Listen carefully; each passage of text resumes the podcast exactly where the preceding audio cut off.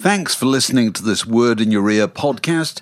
If you'd like to get early access to all our productions ad-free, priority booking for our live events, and to take part in our weekly quiz, go to patreon.com/wordinyour ear for more details. Millions of people have lost weight with personalized plans from Noom, like Evan, who can't stand salads and still lost 50 pounds. Salads generally for most people are the easy button, right? For me, that wasn't an option. I never really was a salad guy. That's just not who I am. But Noom worked for me. Get your personalized plan today at Noom.com. Real Noom user compensated to provide their story. In 4 weeks, the typical Noom user can expect to lose 1 to 2 pounds per week. Individual results may vary. Hiring for your small business? If you're not looking for professionals on LinkedIn, you're looking in the wrong place. That's like looking for your car keys in a fish tank. LinkedIn helps you hire professionals you can't find anywhere else, even those who aren't actively searching for a new job but might be open to the perfect role. In a given month, over 70% of LinkedIn users don't even visit other leading job sites. So start looking in the right place. With LinkedIn, you can hire professionals like a professional. Post your free job on linkedin.com/people today.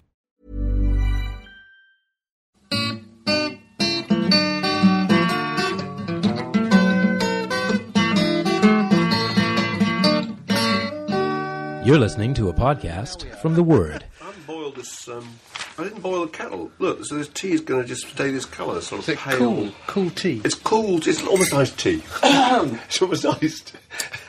I'm going to start with an item that I shamelessly pinched from Danny Baker's programme the weekend, which I thought was so good that I had to share it. So I've written 2 words on a bit of paper, Mark. Yeah, cool. And I'm going to hand them to you, and you're going to read them out in answer to a series of questions. So, do you want to finish your biscuit? No, because I don't want to blow this, but you're getting your biscuit wrong. Okay, right. So don't read them out until I give you the question. Okay. So unfold that. Right. Okay.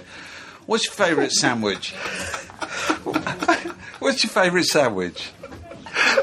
Do I have to say this? What's your favourite sandwich? Beer can. Who really wrote Shakespeare? A beer can. This is good. Oh, I see. Beer can. It is the way you sound Jamaican. Right? Beer, the 2 words, beer and can. Who's your favourite modern painter? Beer can. So basically, it's an interview with Aston family man Barrett. You know that it's brilliant. He just answers beer can. Beer can.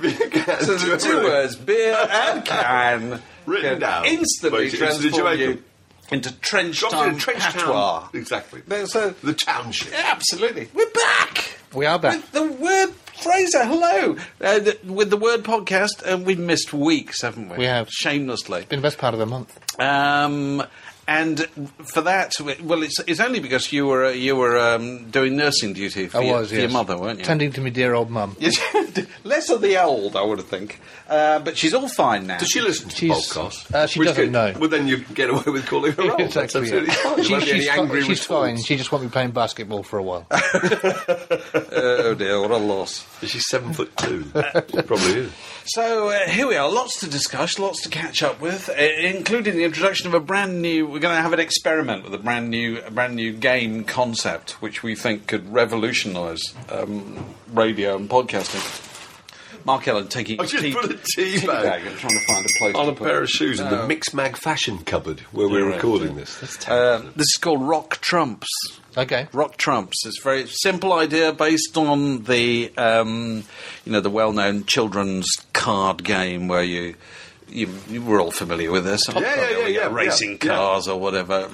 So I'm just interested in see whether this will work. It's a pub game. It's a pub game which we're handing over to the massive to make of what they will. Okay, so I'm gonna present Mark and Fraser in turn with 3 questions. Okay, and you have to answer them.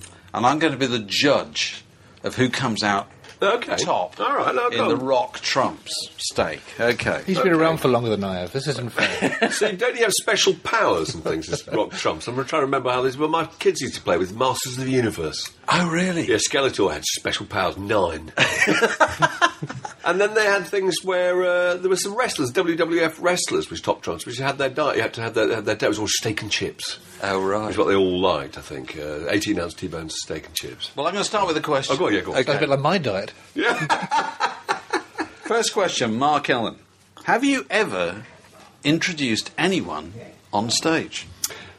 Oh, yes, I have. Gosh, yeah. Well, probably quite a few times, actually. I have. I did the other night, actually, didn't I? That the Word concert. Oh, right. Yeah, but who else? Oh, the Undertones.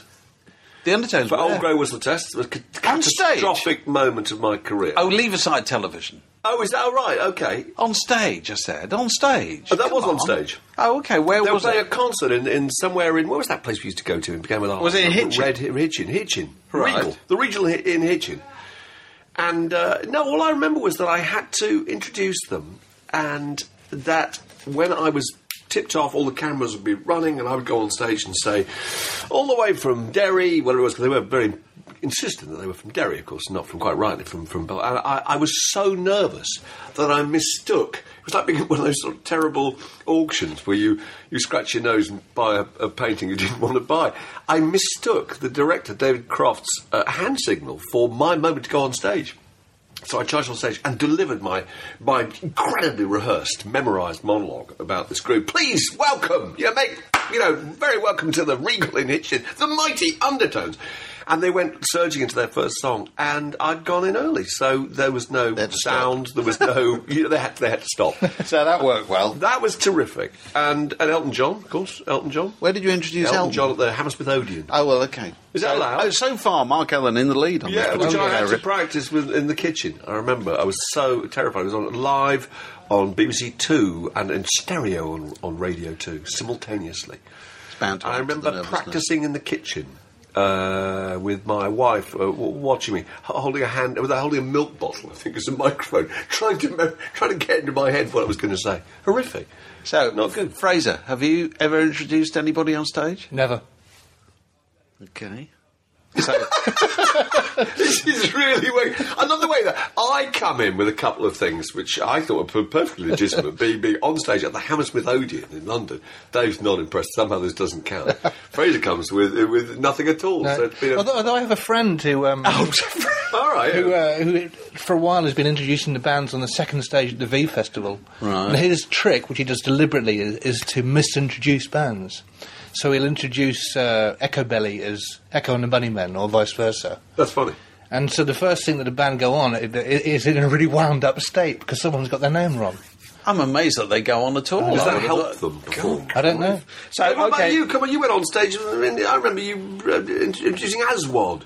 Oh, I've done. Harder than this, they do not come. Anyway, that's first round. First round, Mark Ellen in the lead. Okay, right. Second round, Top Trumps, Rock Trumps. What's the strangest, and I'm going to start with Fraser here, strangest rock festival you've ever been to? Oh, well, this isn't strictly a rock festival, which I've been once before. I went in 2007, and I'm going to go again this year, which is the Guča Gypsy Brass Festival in southern Serbia, which is just tremendous. It's year-round, Guča is a village of a couple of thousand people. For one weekend, the best part of 500,000 people descend on the place. It's free to get in. It's the drunkest place I've ever been to. Everyone is absolutely hammered. What are they drinking? What kind of... Well, there's an entire area of the festival site devoted to Jägermeister, for a start. Which is pretty pokey, isn't it? Yeah, you have... It's cloudy-looking stuff. It's chaotic. You have entire cows on spits being rotated. Oh, God. It's all about meat and beer. I don't see what you'd like about that. And despite the fact that everyone is drunk, there's no belligerence or aggression. It's very odd. Well, it's so full of cow, you can. Maybe it is, yeah. But it's the only festival I've been to where you could buy a meat cleaver. Stalls. Not usually on another person. Usually on an animal. You can actually buy a meat cleaver. Yeah. Really. In the UK, get your cleavers, lovely cleavers. Usually, cleavers and alcohol. It's a recipe for disaster. You think so? Fingers crossed. Yeah. It's the only festival I've been to where you can get your photograph taken sitting on a Harley Davidson, with sitting behind you as a very leggy Serbian blonde cradling a python.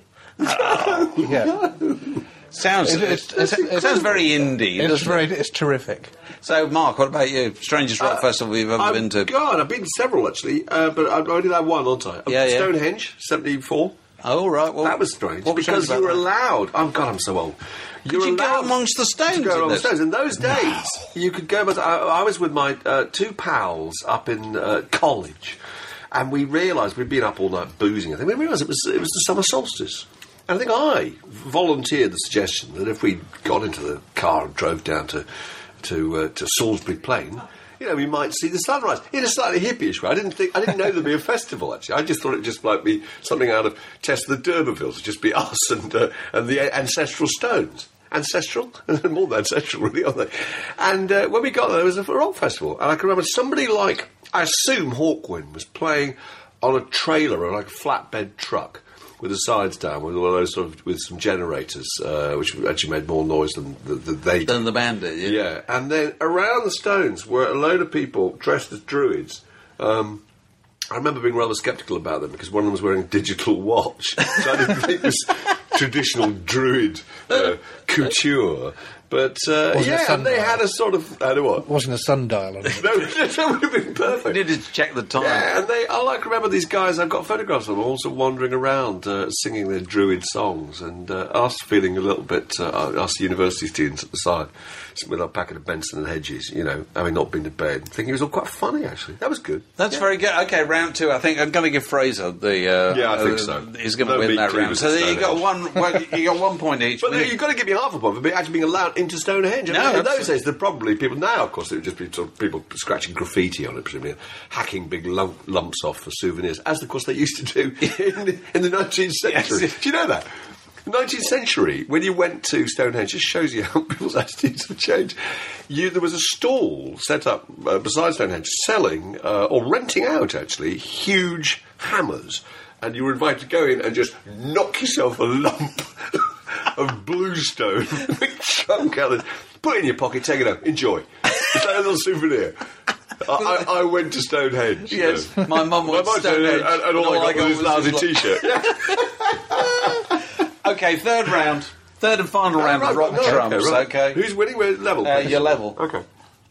Mark, first this time. At all. Okay. Have you got your name on an album cover? Oh, God, you obviously have, Dave. That's brilliant. Well, as in credits, or on the actual cover? Yes, I have. Yeah, in a very unflattering way. I'm pretty sure it's on a record by the Skids. Do I mean the Skids? It was that group that... or was it? No, not the Skids. No, I think it was two, actually. The Skids and also the other one. Jeff Dean was in. What was that awful group? Leyton Buzzards. Leyton Buzzards. Yeah, I think Leyton Buzzards put my name on it. It says, like, thanks, and it's kind of like a load of amazing ladies and people who made tea and offered sympathy. And it said, no thanks, : And it's just a load of kind of truculent rock hacks. And you're one of them. New Musical Express, who didn't give them a 10 out of 10 glowing testimonial, but found fault in the Buzzards' oeuvre.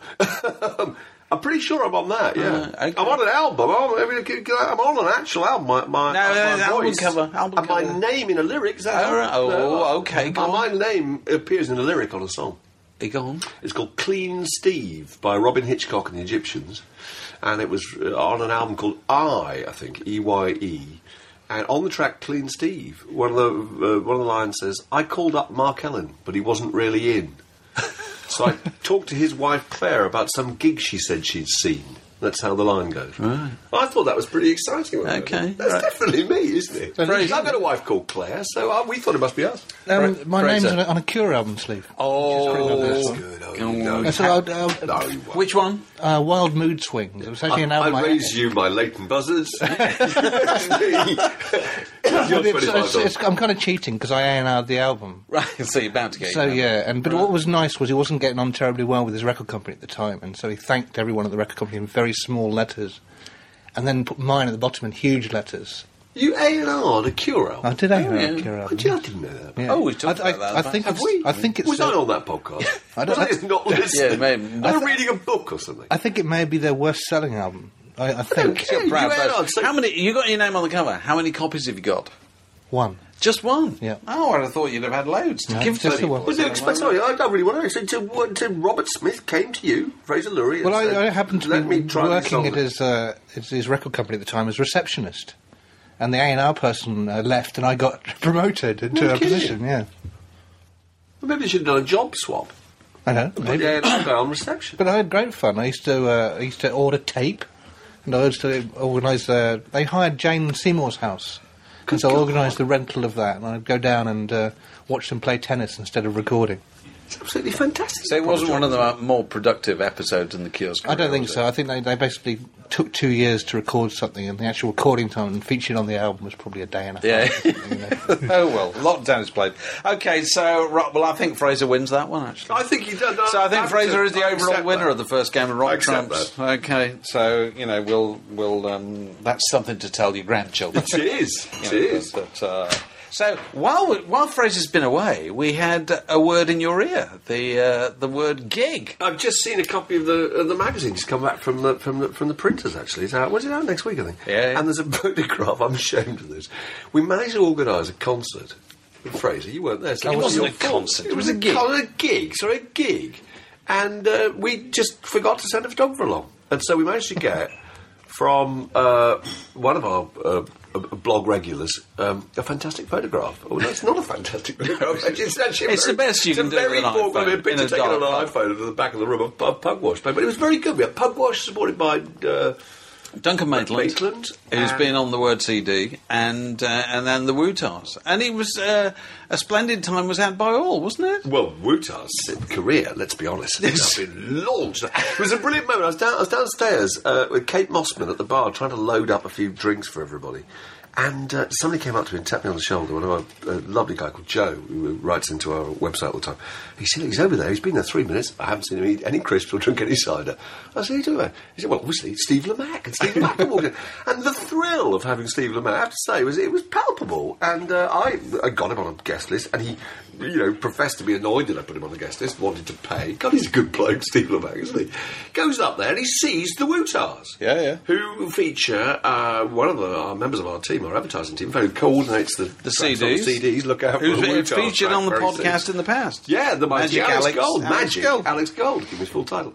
And they played the most fantastic set, and Steve Lamacq raced back to book them onto his Six Music show the next day, and I heard the interview, which Magic uses a phenomenally rude word, which I couldn't believe was broadcast, but there we go. A word, actually, I didn't even know what it meant. Yeah, go on, tell everybody what it was. Say go what on, it on, is. Go on. I think you need to use say the entire phrase. Yeah, you do. The whole flight. The whole flight. It's too rude. It's just three words. I blush. Go on, Fraser, go on, tell us what it is. Tell us the context. So the place where the Wu-Tars play, the place is... Teeming with Clunge. Sounds bad, doesn't it? Teeming with clubs. Teeming with clubs. It is, yeah. So, yeah, they did really well. They were brilliant, weren't they? The Wu-Tars. They were really good. Well, they were all really good. Everybody very, really amusingly good. Teed up by Walsh of Pugwash as being young, although I think actually... Well, see, that's a funny thing. Are they young? I mean, because that's the thing that I've been thinking about ever since. I mean, you know, Pugwash were, I think Thomas said they're kind of in their 40s, I suppose, you know, and I think we sort of live in a world nowadays where there are more groups in their 40s than there are in any other age group. Because people don't stop anymore, do they? No one retires. Yeah, the House of Love, and Wedding Present, all those guys must be. Yeah, so if you took a kind of census somehow of everybody, professional musicians, professional rock musicians in this country, you'd find they're all 44 or something like that, which is huge shift over a period of 20 years or something. And Thomas was saying, you know, look at the Wu-Tars, don't they look young? And of course they are young, but they're only like 24. It's 24, 25. It's not Smoky Robinson, is it? It's not George Harrison of the Beatles. Well, how old was George Harrison? When they went to Hamburg, he was thrown out, wasn't he? 17. 17. He was doing like Stevie Wonder. 12. The 12-year-old boy genius. Isn't that right? Yeah. Yeah. Actually, there's a piece in the next issue out next week about Steve Winwood, which, of course, is fantastic. You forget Steve Winwood was 17 when his band knocked the Beatles off the #1. I think I saw Steve Winwood singing with the Spencer Davis Group on tour at the cinema in Wakefield. I can't remember the name of it. And I think he was 15. He would have been 15. He was 15 when he joined the group. And he was on tour. Yeah, he was 16 when they had a hit with Keep On. In the middle of term, presumably. Yeah. You know, well, you could leave school at 14 in those days. You could leave school. Now, of course, you'd have to have some sort of maths teacher who would have to be travelling with him. and doing reception, sort of swatting up between revision rather between sound checks. And so, who are the great? This made me think. Who are the great? You know, rock child prodigies. I don't know if he's great, but my favourite is Eddie Van Halen's son. Oh right. Who's been burdened with the name Wolfgang, which doesn't probably help in him attempting to be any good at what he does. But he now plays bass in Van Halen. Oh, actually, in the group. As a 15-year-old. But he's 15. He's 15. So every 15-year-old in the world wants to be in a gigantic rock band without having to go through all... In his dad's group. And he's just walked into his dad's group. Well, I suppose, yeah, to be fair, Neil Finn's son was about the same. As 16, two sons, yeah. Elroy and Liam. They've both been in the group, you know. And, well, Raikuda is son. Raikuda's both his sons, who are really, I think, they're teenagers, aren't they? Yeah. One of them was the drummer on the last tour. Yeah, yeah. I don't know, I would say that was cheating slightly to be allowed in by your pa. See, Smoky Robinson, Smoky Robinson, I think, was 15 when he got his break. He turned up at the bottom of the bill in a New York theatre, and Ray Charles was on the bill. And he couldn't... I think he'd left the charts behind for the group or whatever, and Ray Charles dictated them to him. He sang all the harmony parts, and he wrote them down on sheet music and gave it to the... They weren't called the Miracles, they were called something like the Deltones or something before. I can't remember what they were called at the time. And they played, and you know, had they not done that, they would have lost their slot on the bill. There probably would have been no Miracles. But anyway, he was 15, I think, at the time, which is fantastic. It's unbelievable. It's just absolutely unbelievable. I was looking at a clip this morning on YouTube, I'll post this, actually, on the site, of Billy Preston, at the age of 11... appearing yes, I've seen that. With Nat King Cole on Nat King Cole's nationwide TV show, playing the organ. Another 11-year-old, Doug Sam, as in the Douglas Quintet, performed with Hank Williams at Hank Williams' last ever show. No, as an I didn't know that. Yeah. Really? That's amazing. You see, nowadays it'd be considered child abuse, wouldn't it? I know, you see, there's an 11-year-old at a licensed venue with Hank Williams. Who, you know, there's no paragon. Because he's 30 and he's already had, 19 years in show business. Yeah. That's absolutely astonishing, isn't it? Have you seen those clips which you can find again on YouTube of Sammy Davis Jr. as a kind of tap-dancing, hoofing...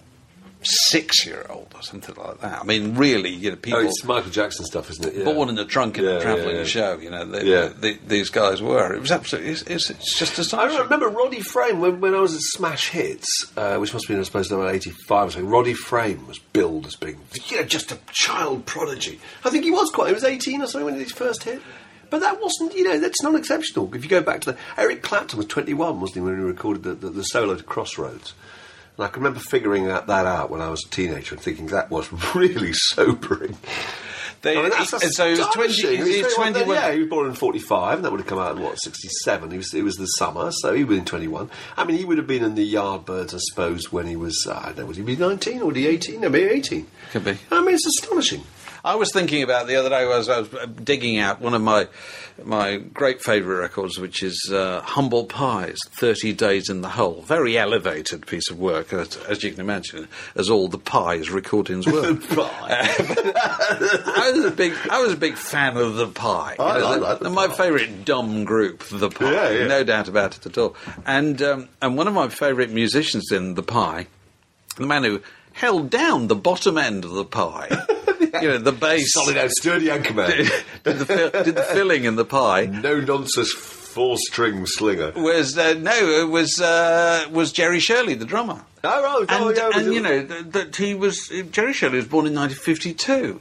So he's in the Pie in 1969 or something like this. He was 17 years old, So he's playing this stuff on their huge hit albums in the States when he's 1920 or something like that. What's the name of the guy who's the drummer in the completely forgot his name now, in the Plastic Ono band? Went on to be Alan White. Alan White. I mean, Alan White was about 17, wasn't he? Starting. Andy Fraser, Free, was 14, wasn't he? Yes, he was. Andy Fraser, that's a brilliant one. Fraser, we're not going for points here because Fraser's well ahead. Andy Fraser wrote All Right Now when he was 17. And has done barely anything since, really. Done nothing since. He formed a really good group called Sharks, who made two terrific records, which I'm a big fan of, and then nothing else. Although, thanks to the interweb, I came upon Andy Fraser recently, and here's the news. He's come out. Has it? Yes, he has. That's oldish. How old is that news? Yeah, 2 or 3 years old. Oh, okay. Yeah. Well, I didn't know. Yeah, no, I know. Talking of people coming out recently, big story in the States that went like wildfire around the media community and the web, and last week that some famous country star female was going to come out as gay. But they didn't say who it was. They said they'd done a deal with People magazine. Didn't say who it was. So consequently, journalists were ringing the PR of every halfway plausible female country star, going, "Is it your girl?" Yeah. And the PRs just didn't know what to say at all. You know. And of course, the other famous prodigy, Jackson Browne. Oh yeah, really? Wrote These Days at the age of 15. Unbelievable. Wrote the line. And if at times I seem afraid to live the life that I have made in song, it's just that I've been losing so long. 15 years old. Kate Bush. Kate Bush famously was signed when she was 15. And I think she wrote The Man with the Child in His Eyes when she was 12 or something ridiculous. She was signed when she was 15. David Gilmour, I think, was got her a deal at EMI. She was 18 and made her first record. It's funny, I was listening to North Country Blues. Not terribly funny. I was listening to North Country Blues by Bob Dylan in the car the other day. You know, you remember that song about the coal mining, the iron ore mining catastrophe, you know. And, you know, you listen to him and he's 19, I think, when he's singing that. Possibly 20 at the very earliest. And that is extraordinary. You know, because just the idea, the wisdom, but also the sound of his voice and the sheer total 100% confidence about the way. So that's another thing that struck me about the Wu-Tars, actually, who I do recommend to people. The Wu-Tars hit that stage, Dave, with no element of apology. Absolutely. How many times have you gone to see a band and there's that shuffling and they're waving at their girlfriend at the back and they're just looking, they go, that's like, oh, I shouldn't really be here, you know. I was reading a book on the whereas they're not train like coming in this morning. This is a book which, in fact, I have here with me. Louise Wenner, who went on to be the lead singer of Sleeper. And it's really interesting. I don't remember much about that called, Sleeper. It's called Different for Girls, My True Life Adventures in Pop, which I think comes out in about a month's time. I thought I'd have a read. It was very, very good. I'm going to get it to somebody to interview her, actually. It's fantastic. And very, very funny, very affecting. But what really strikes me is I don't really remember, actually, what they looked like on stage. I don't remember how much presence they got. But very early on in her story, you get the impression that she, even though she's very shy, she feels at her happiest and at her most, what a terrible cliche, her most complete when she's on stage. And all the way through, you can feel it's building up to something. There's a little bit I was reading this morning, so it was so funny, and she gets a job in her gap year, right? And this is the kind of thing that we should be doing if they're going to be serious about performing. She gets a job with her boyfriend on a floating restaurant, right? And she says, it's in Boston Bay. She said, this is the 10th time tonight that I've said, hi, I'm Louise. I'll be your waiter for this evening. After dinner, a scenic tour of Boston's harbour, and then I'll be performing I Want to Dance with Somebody by Whitney Houston with the Spirit of Boston's House Band. If you have any special requests, be sure to ask the captain. He'll try your hardest to accommodate you. You know, and you think, that is fantastic. So this girl's kind of apprenticeship before being in Sleeper, who I don't remember as being an explosive theatrical concept. But the point is she had the nerve to get up and sing at a time when there weren't very many lead singers of groups that were girls. I mean, indie rock bands, anyway. And the idea that what she did in her cabbie was she was a singing waitress on a floating restaurant, banging out Anchors Away, was the first song she used to do, Cry Me a River would be the second. I thought, that is fantastic. Yeah, don't you think? Because that's what I remember I've got very, very little experience at all of being in bands and things, but I mean, last year or the year before, we were at Cornbury Festival, and my terrible pop group were going to play. And I had been put forward to sing 2 or 3 songs, and my neighbour, as you know, is Nick Lowe. And I said to her, I saw Nick Lowe. I'm a bit worried about this thing. He said, I'll give you a bit of advice. He said, it was the most obvious advice in the world, he said. He said, want to sing that song. Want to sing it. Whatever it is, you've got to want to sing it. Because if you don't want to sing it, nobody's going to want to listen to it. And I thought, I mean, it was the most obvious thing once he said it. And I saw him play the other night at the church in Brentford. And, you know, there he is, quite shy again, actually, quite a shy bloke. Yeah, yeah. But when he gets up there, he is completely consumed by the belief, and maybe in the first 2 or 3 songs he might be slightly theatrical, but consumed by the belief that he can sing, and that he wants to sing these songs, and these songs, above all, are worth hearing. They're brilliantly written, they're fascinating lyrics, you know, and he believes that people are going to want to hear him sing. So you never feel that sense of awkwardness, you know. Steve Lamacq, you know, we were talking about earlier, you know, he spends his life really watching support bands. Nearly always finishes his cider, finishes his crisp, leaves before the main because he's got to get another support band to see. So he must have seen a million bands shuffling about, looking like they don't feel they belong on stage, you know. It's crucial, don't you think? Oh, it is. I remember the great theatrical groups I've seen in my life, including people like the B-52s, you know. I remember seeing them the first time and being absolutely thrilled. And I was most thrilled by the fact that all five of them just were these monumental show-offs. They looked fantastic. They couldn't be happier than being on stage trying to steal the limelight, you know. There was nothing shy and retiring about them. It wasn't like watching Annie Lennox, you know what I mean? Oh, poor little me. You know, yeah. Oh, I want to be alone. Well, be alone, sweetheart. Honestly, we're not going to bother you. It's funny, this thing about singing, because we touched upon this. We were talking about this in the office, I think, the other day, that there are two albums out at the moment which are, I think, yeah, they're both reviewed in the new upcoming issue. One by Harper Simon, son of Paul, and one by Jacob Dylan, son of Bob. Very good record. And they're both... Yeah, they're both good, actually. They're both good records. Yeah, yeah. Dylan records. And these guys are, you know, they're around about 40, actually, both of them, I suppose. And in Harper Simon's case, it's the first time he's made a record, isn't it? That's right. He's obviously been trying to get up... Which is produced by Bob Johnston, who... Is it Rolling Bob? Yeah. Who made National Skyline. So he's been trying to get up the nerve, really, to put out a record for, you know, best part of 20 years. Jacob Dylan's obviously been there before, with Wallflowers and made his own records. And both these guys, they're clearly talented people. And a lot of their kind of vocal fingerprint kind of comes from their parents, doesn't it? But neither of them are quite as gripping and authentic as their parents, aren't they? Well, no, God, you know, Jacob Dylan is a really good example, because that's a fantastically good record. Really, it comes to record. You listen to the whole... What's the name of that record? I can't remember what it's called. Really good. You can listen to the whole thing as a complete... series of songs. It hangs together. It has a real continuity. But he's got a lovely voice, but he hasn't got that kind of presence, you know. And the bar's being set pretty high there, isn't it? Of course, it's being set high. Yeah, it teaches you a lot about what genuine musical personality is, because I think in both cases these guys have got a lot of the talent. Yeah, but they just haven't got that X factor or whatever. Completely, you know. And you know, you probably would, if you'd met Paul Simon when he was 16. Or Bob Dylan when he was 16, you would have met somebody who had to sing, otherwise they were going to die. Absolutely. Yeah. These guys are not the same. No, there's just something very attractive about seeing... I'm sure I can think of anyone listening would have been able to think of millions of groups who just felt they absolutely had to be on stage. And they were really competitive. They wanted to blow off all the people who'd been on before them and leave the people following them thinking there's no point going on. Yeah. Because singing, which I've, you know, singing in public, which I've never done and would never seek to do, must be the most sort of naked form of self-expression. Did I tell you this? I did it the other night at an open mic. Did I tell you about it? Oh, go on. Yeah. My neighbour, who writes for Folk Roots, and she's the tenor saxophone player in my terrible band. And she said, well, it'll be this open mic night, you know, and various mates of ours were going to play. I said, we ought to play. Come on, we'll get one song, we'll go on there, we'll go on bottom of the bill. So we turn up there, having no idea, actually, it's a fantastic pub in Richmond called the Fox and Duck, and it is every Thursday night, you know.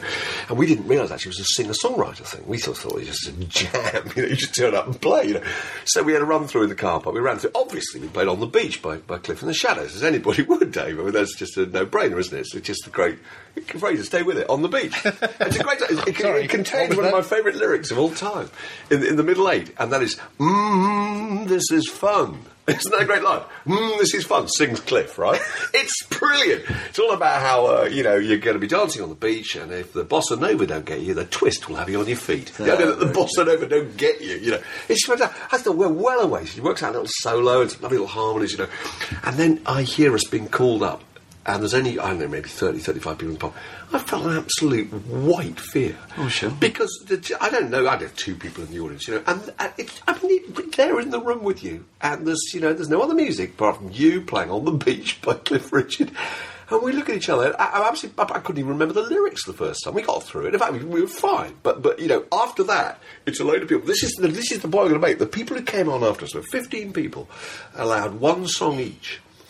And they are all singing songs about their own lives. Now, you know, if you didn't like one of them, it doesn't really matter, because it's like your true stories told live. It's 3 or 4 minutes later, they'll be gone and replaced by somebody else.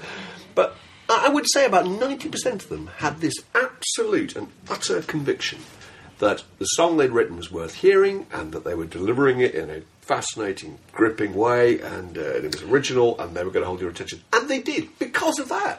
I mean, it didn't really matter. Some of the songs were obviously absolutely fantastic, but I was absolutely enthralled by a succession of... You just looked at them, you didn't know what they did for a living. Who were they? Did they work in a bank? Did they work in civil servants? But the key, you say that they all had well-placed confidence in their ability to do it, you know, and that's interesting. But there must have surely been a huge difference because they were only doing one song. Whereas I see loads of people go on stage who are going to roughly play for 40 minutes and they have misplaced confidence in their ability to do it. They'll think they'll kind of work it out. They'll think one bit of it'll be all right. That's a really good point. Whereas when you're focusing on 4 minutes, it's got to be right. It's got to be right. And, yeah, you're not getting another chance at it. Exactly. You're not going through the period of your set, which is where everyone can go and get another drink. No. It is an absolutely supercharged 4-minute experience. Yeah. Well, it's the same thing, as you say, with True Stories Told Live. There's storytelling evening that I'm involved in, you know, that all the people who are good all have one thing in common. They've all worked at it really far harder than the people who are less good. No, it's like I went to see... and this is related, I went to see Gorillaz the other night, and who I absolutely, absolutely adore, and it was one of the most phenomenal shows I've ever seen in my life. You know, those terrible moments that you have, a sort of terribly male thing, where I was sitting there thinking, is this better than Bob Marley and the Wailers? Is this better than Little Feat?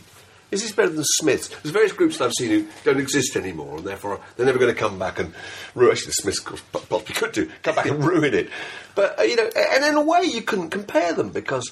I remember going to see Bob Marley and the Wailers and thinking, this is 6 or 7 people on stage, and this is what they look like, and this is what they sound like, and I love everything about them. And what I'm really hoping is that they're going to play... I've never seen them before. I'm hoping they're going to play Trench Town Rock, Burning and Looting, or something, one of my favourite songs, because I've got the general aesthetic here, you know. Because what you got was... Bob Marley and the Wailers sounded pretty much the same for, you know, 90 minutes. But maybe this is a... facetious thing to say, but the iPod has just changed your way of thinking to the point that I very rarely, and I'm sure a lot of people listening also very rarely, put on whole albums, because you haven't got the patience. You know, driving the car and you just punch through things and you're just used to variety. And the amazing thing about this Gorillaz show, which if anybody saw it, I'm sure they'd agree, it was absolutely riveting. An 11-piece group, right? 2 drummers, fantastic. A string section of the most beautiful women I think I've ever seen in my life, chose not just because of their terrific prowess at the violin or the viola, Dave, but I think because they all looked like Jerry Hall on the cover of a Roxy Music album. Well, they dressed as sailors, by all the way. All violinists do sailors, nowadays, I've noticed. Yeah. Anyway. And on the outside, you've got all this incredible combination of people, David Albarn on the back, the big bag of keyboards and stuff, and on either side, dressed in complete naval uniform, complete with peaked caps, were 2 members of The Clash who looked fantastic. Mick Jones on the rhythm guitar and Paul Simonon on bass, you know, who looked fabulous. They're both exactly the same height and the same build, you know. They're just like sort of one person divided into 2. It's just marvellous. And the great thing about the show was that every song's pretty much got a different singer. So it's a kind of iPod concept. It's like True Stories, you know. The true story that you're going to hear now is told by Mos Def. Mos Def's going to come on and sing. And then he goes off, and he's replaced by Bobby Womack, comes on and sings. Fantastic. And then he's off, and do you know what? It's only Sean Ryder from the Happy Mondays, you know. And then it's Damon Albarn, and then it's, you know, somebody else. And the whole thing, it was like a... You know, a variety show. It's a package special. It's what shows used to be in the 50s and early 60s. Although, I mean, the only difference, you know, if you go and see a... they get... Well, the opener will get 2 songs, the middle groups will get 3 songs, the headliner will get 5. Yeah. And, you know, the whole idea was they couldn't bear to bore you at all, you know. Whereas... the rock band touring concept of the 70s and 80s and 90s is, we don't mind if we bore you, you know, because there'll be some climaxes within it that you'll be bought off by, you know what I mean? But bit where we play our new album, you'll all go and go to the bar or whatever. I remember seeing The Cure once at Radio City Music Hall in New York and being terribly bored and leaving halfway through and going have a meal outside. Was it the album you A&R'd? It was. And returning to the venue a couple of hours later to find they're still playing, which, much too long. The second night they were great. I don't know what went wrong there. Well, unless you can extend this theory to rock festivals. You know, you go to Glastonbury is a really good example because there's a billion stages all within earshot. And you're putting in that same editing process yourself. You can go and see a group you absolutely adore, but you're just editing it your own way by strolling around the place. You're going to see two songs from them and then another song from the people playing at the folk stage. Now we're passing Jazz World. So you're doing exactly the same thing, actually. You're just extracting what you want from 9 different performances. It's, if I may draw a food analogy, if you get a plate of food and it's wonderful, the first bite is divine. Bite number 8 is not as good. The food hasn't changed. That's true. It's not as good. No, it's true.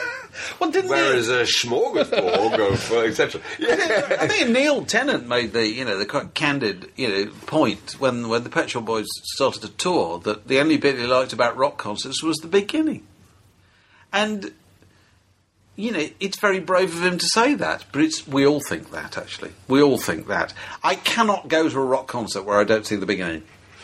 Well, I would not go in if I missed the beginning. Not because I wanted to add up to anything, but because the major excitement will be at the beginning. It will. It is, but 80% of the information's there as well. Yes. 80% of the information you're going to retain, you've already got, unless in the unlikely event, they go off. And actually, the Pet Shop was a really good example of somebody who do keep it loosely, because it's a theatrical show. Well, it's a theatrical show. The least interesting thing about the Pet Shop Boys is the Pet Shop Boys. I mean, and they kind of know that. Well, they take a back seat. It's like the Madonna, the Madonna recent tour, which touched upon in a big feature in the new issue again, about the changing live experience. Yeah. The Madonna Sweet and Sticky tour, every single number was treated as being a completely discrete entity. You know what I mean? That we dress up differently for this one, we have different dancers for this one, we use the screens in the background, we have duets. Well, didn't you say that a Gorilla show, they were duetting with somebody who wasn't there? Oh, sorry. Well, that was the same thing as the Madonna completely show. Completely forgot the dimensions. The show starts with Snoop Dogg, who's on the record, I think, and obviously wasn't able to come. So what they do is, and this is just fantastically elaborate stuff technically, is they get Snoop Dogg shot singing this song, to the click track that they're using and the pitch they're using, obviously. It's a really clever piece of jump edit, so jump edit itself doesn't feel real, weirdly. Obviously, if it's an unedited piece of footage, then you feel that's something you could play in perfectly. But it made it fit. I don't know why. It made it feel more extraordinary. But it fits, and he sings. And what the group did was simply to back him. So the 2 drummers, the 2 bassists, the string section, Damon Albarn, the 2 members of The Clash, the synthesizer player, all of them on 3 backing vocalists wallop into action, and all they do is sing backing vocal, which is fantastic. So you're sitting there, very close to the stage, watching Damon Albarn, 3 backing vocalists, just singing little tiny notes behind something that's coming from a gigantic plasma screen above them. Well, it wasn't live, by the way. I mean, it's not like it's a satellite link or something. This is something they pre-recorded, but it was just gripping. In fact, you touched on that the Madonna tour, she duets with Kanye West, who's just on, he's on a screen behind her, he's recorded, he's back home in America counting his money. People are perfectly happy to accept that's the new kind of live experience, and it's really interesting because I think we're, getting into an area where kind of live presentation meets with computer games, meets with massive sports events, meets with old-fashioned illusion, delivered via new digital technology, the things like Cirque du Soleil start to bleed into this kind of thing. Maybe the Stones will go on tour well after they're actually gone. I wouldn't. Elvis Presley, in a very cack-handed way, they did this, didn't they? And did Nancy Sinatra sing a duet with her dad? Well, Natalie Cole's whole career, absolutely. Duetting with a deceased father. Father. So you wouldn't have to be the most cynical person in the world to think that when the members of the Pink Floyd have shuffled off this mortal coil, that's when you could start. You know what I mean? Pink Floyd could go on tour. And there could be franchises. There's been dozens of them playing all over the place. Yeah, but it's like, the last tour David Gilmour did was with Rick Wright playing the keyboards, and at the second half of this they do echoes off the second side of Metal.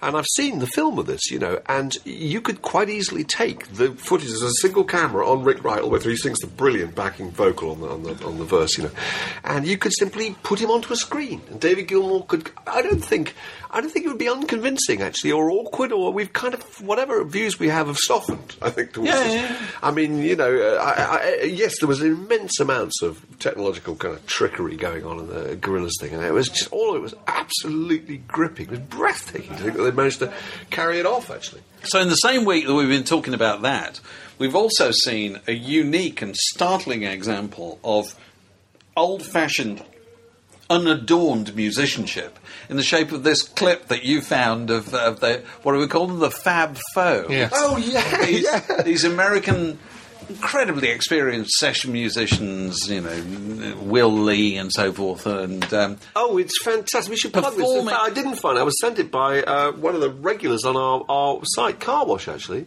Okay. You know Carwash? Oh, yeah. Well, anyway, it's posted it on the site. We'll put it again on the bit alongside, you know, this podcast. Because it's basically, what is it, 6 American session musicians playing the second side of Abbey Road and singing it. Starting with faultlessly. Faultlessly all the way phenomenal. From the beginning to the end. And it's just astonishing. Because it's, you know, if you go and see Paul McCartney nowadays with his band, he'll do a very good, you know, version of that kind of thing, won't he? And he'll do it way better than the Beatles would have done it, because they didn't have the opportunity to do it with the same technology. But he won't do it like these guys did it.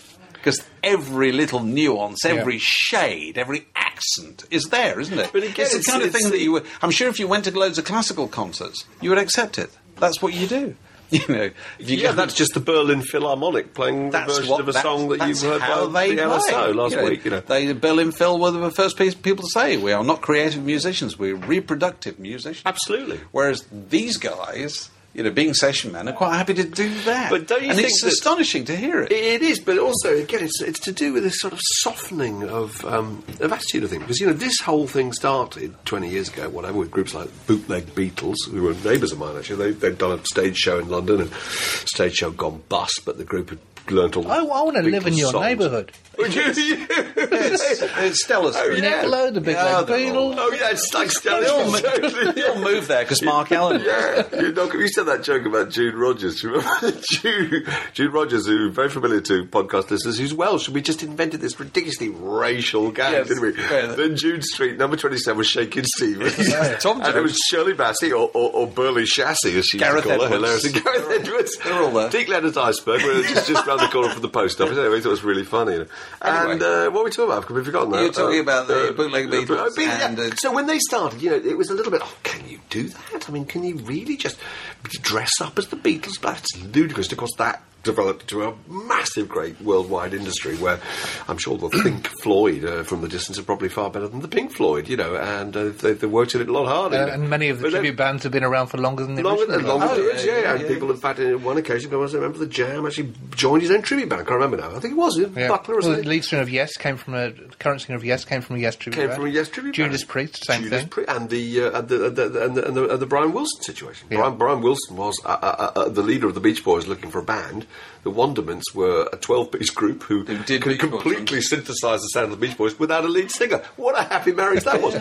But, you know, it's gone beyond that now. As you say, they're not the tribute band, these people. They are simply phenomenal musicians who are capable of sounding like... And it's the tone. Well, it's the tone. It's like those orchestras you come across who play Baroque music using the original instruments, you know, or in the style of, and they'll make it sound like it would have started, like, you know, it sounded like when Mozart did it. Exactly. Crumhorns. And that's what these people do. Yeah, and I mean, it's not like the Bootleg Beatles, is it? No, they don't look like the Beatles. They don't expect to look like the Beatles. And also, it's not broad, is it? It's not broad brushstrokes. It's really, really precisely done. They've simply gone through and they've worked out, which is really what the Wonderments did. Is they managed to emulate records that had never been performed live. They were just great symphonies that had been put together in the studio. So they had picked out of that great wall of sound a way to reproduce it.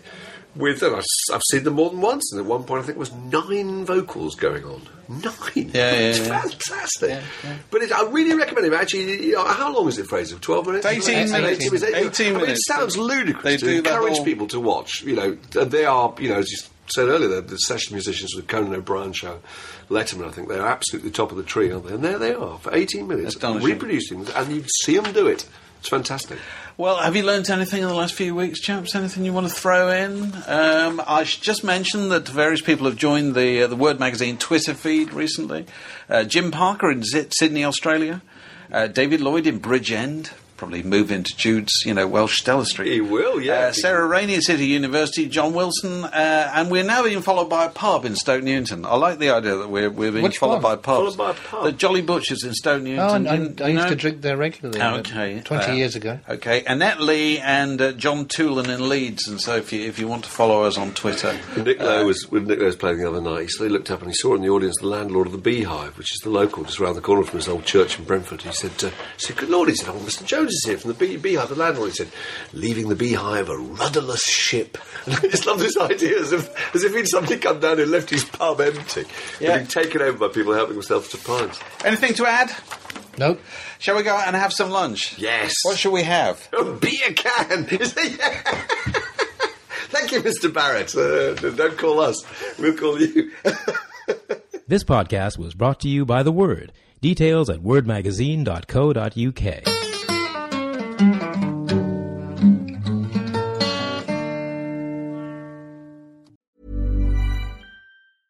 Imagine the softest sheets you've ever felt. Now imagine them getting even softer over time. That's what you'll feel with Boll & Branch's organic cotton sheets. In a recent customer survey, 96% replied that Boll & Branch sheets get softer with every wash. Start getting your best night's sleep in these sheets that get softer and softer for years to come. Try their sheets with a 30-night guarantee. Plus, get 15% off your first order at bollandbranch.com. Code BUTTERY. Exclusions apply. See site for details.